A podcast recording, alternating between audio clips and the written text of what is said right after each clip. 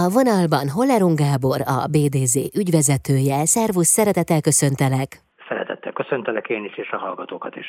Zsidó filmzenei koncertet ad vasárnap este a budapesti Parkszínpadon a Budafoki Dohnányi Zenekar, vagyis a BDZ. Mit lehet majd hallani ezen az estén, Gábor, hogyan készültök?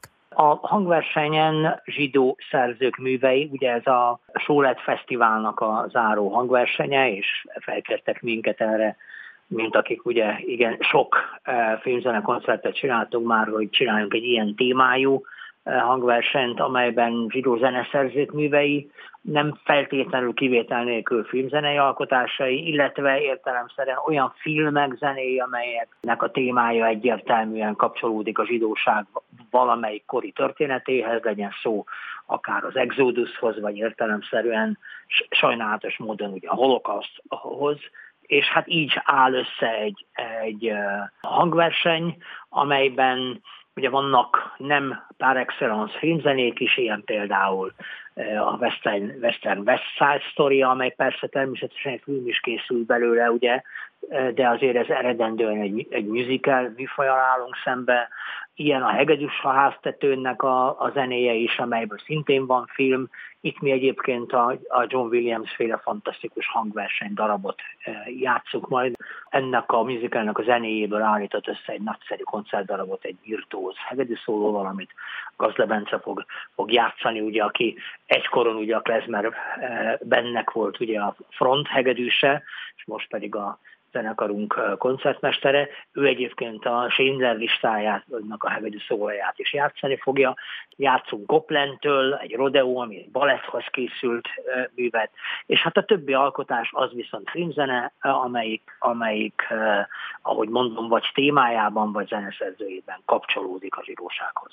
A vetítéssel egybekötött koncertet egyébként a Zsinagógák hete keretén belül tartják. Gábor, milyen szempontokat vettél figyelembe, amikor összeállítottad a programot? Hát túl azon, hogy ugye zsidó alkotókról van szó, vagy zsidó témájú, tematikájú filmekről, de mégis mondjuk próbáltál-e más szemléletet is beemelni?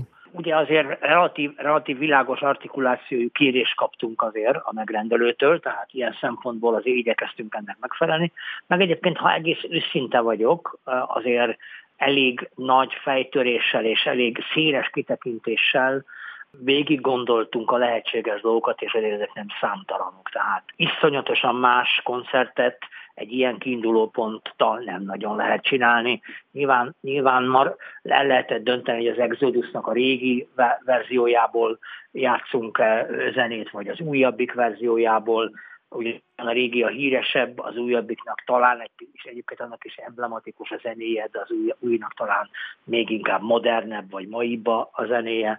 De tehát összetörni nem kellett azért a fejünket, mert részben azért nyilván az is határt szabott, hogy vadonatúj filmzenék tömkelegét nem tudtuk most megiratni a relatív rövid idő alatt, tehát azért nagyjából a repertoárból kellett kiindulni, amely rendelkezésünkre állt. Úgyhogy én azt gondolom, hogy különösképpen egyébként az én szempontrendszerem mindig az, hogy ami a többek között egyébként nem szoktuk publikálni a programot, hogy majd a próbák alatt eldöntöm egyébként, hogy esetleg talán ezt kihagyom, esetleg ilyen sorrendben csináljuk, vagy amolyan sorrendben csináljuk. Tehát az igazi szempont mindig az, hogy élvezetes és változatos legyen a műsor, és ezt az ember nem tudja mindig halálpontosan, hát azért van rutinunk persze, de halálpontosan megítélni, és ezért mondjuk választjuk azt a megoldást, hogy ugyan a program nagy része azért publikus, de az is lehet, hogy kicsit változni fog, ha úgy érzem, hogy egy koncert folyamatában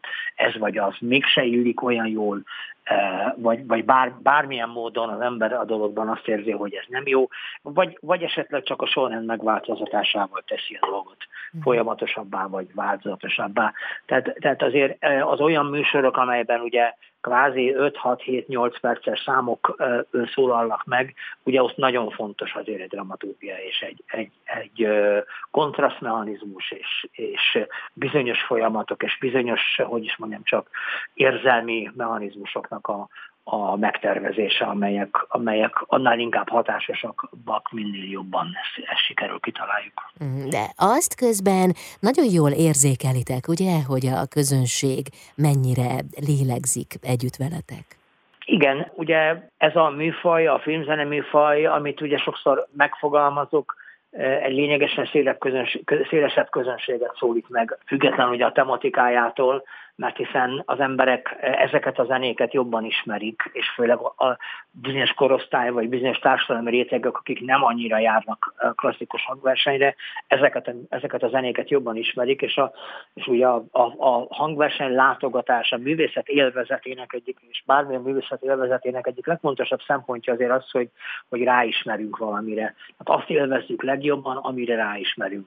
A másik logikája, ugye, ami szintén a mai világban azért ez egy elengedhetetlenül szembesülünk kell ezzel, hogy sokkal szélesebb közönséget tudunk megszólítani 7-8 perces darabok egymás utániságából, mint mondjuk 3-30-40 perces darabból, amit ugye a klasszikus zenei hangversenyeken vált megszokottá, és hát nyilván egyébként most egy picit a közönség visszaesésével ezen gondolkoznunk is kell, hogy milyen módon tudunk, ha úgy tetszik, minden szimfonikus zenei koncertre a közönséget jobban elcsábítani, és tudjuk garantálni nekik, hogy élvezni fogják, mert a korosztály összetétel, ha szeretnénk a fiatalok felé növelni, akkor hát a létező gyakorlatok és létező mechanizmusokat nem lehet figyelmebe kihagyni. Én remélem, hogy ez egy hangulatos és jó, atmoszférájú este lesz.